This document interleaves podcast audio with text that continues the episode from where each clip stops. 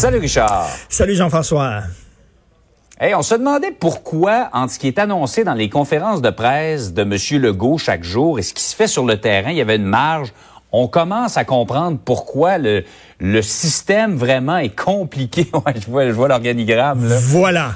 Ah, voilà. Alors, ceci si, explique cela, comme ceci on dit. explique cela. Si vous voulez avoir du fun à la maison et relaxer, vous dites, prenez une photo de l'organigramme du ministère de la Santé, projetez-le sur le plafond là, de votre chambre, couchez-vous sur votre tapis, puis fumez un joint en regardant ça vous allez voler, vous allez flyer. C'est psychédélique totalement. Non, mais c'est vraiment absolument.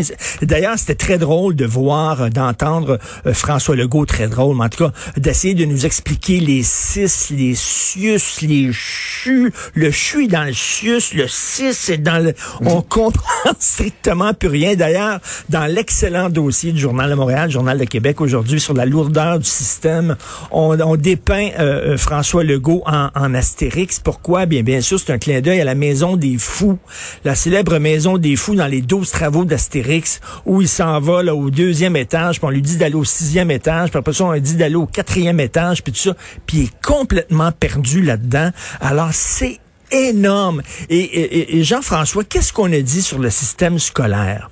On a dit il faut décentraliser. Il faut prendre le pouvoir d'en haut, le pouvoir des commissions scolaires, le pouvoir du ministère de l'Éducation et le transférer en bas, sur le terrain, donner davantage de pouvoir aux professeurs, davantage de pouvoir aux directeurs d'école, décentraliser. Mmh. C'est exactement ce que n'a pas fait Gaétan Barrette. Gaétan Barrette disait en bas, le sur le terrain, c'est le cafouillage, ils s'entendent pas. Moi, je vais tout rapatrier et le pouvoir ne sera pas en, bas, le pouvoir va être en haut. Louis XIV mhm. disait, l'État, c'est moi. C'est ça qu'il disait Louis XIV et c'est exactement ce que disait euh, Gaëtan Barrette. Je vais tout centraliser, mais là, ça fait que c'est un cafouillage total et les décisions qui sont prises, c'est comme une, machine à boules. La boule, c'est ta décision. Là. Tu tires, t'envoies ta décision, mais tu sais pas où elle va arriver. Là. Il y a les lumières qui s'allument, puis tout ça. Écoute, là, tu essaies de flipper ta décision pour l'amener à bon port et tout ça cafouillage total. Alors euh, là, on se rend compte qu'il y a des décisions qui sont prises et qui n'arrivent pas sur le terrain. Et c'est c'est un peu c'est un peu vraiment le résultat de la centralisation de la de la réforme Barrette.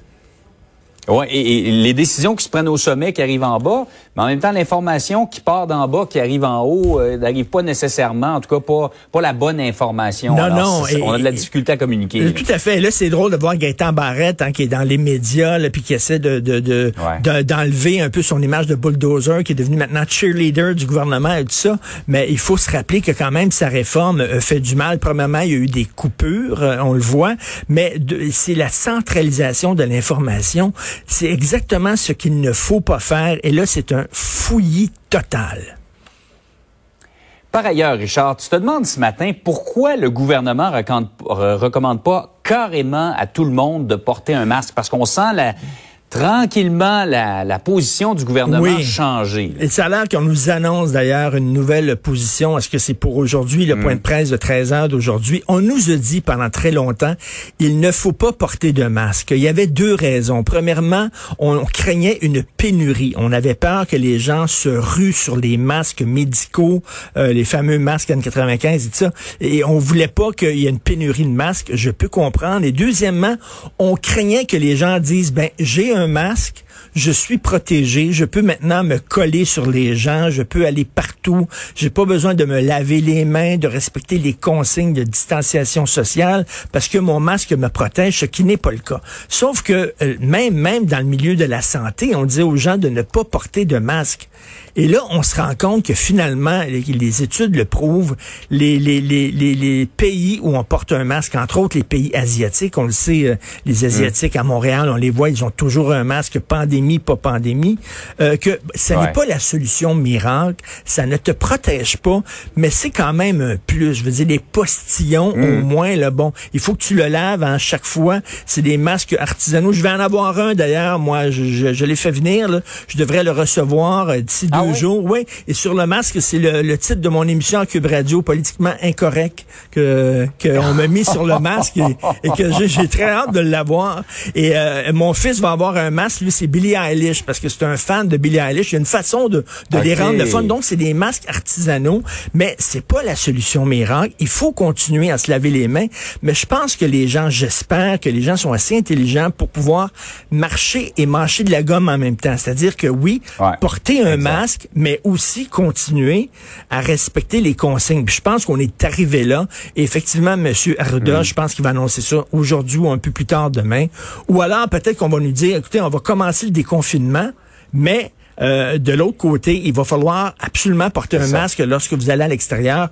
On verra, mais je pense que c'est quand même important. C'est pas la solution miracle, mais c'est important d'avoir un masque. Donc, je vais te le montrer euh, cette semaine quand je vais le recevoir.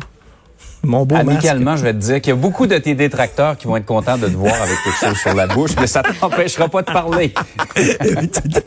c'est vrai, ça. Bonne journée. Salut, Richard. Bonne journée. Richard Martineau. Politiquement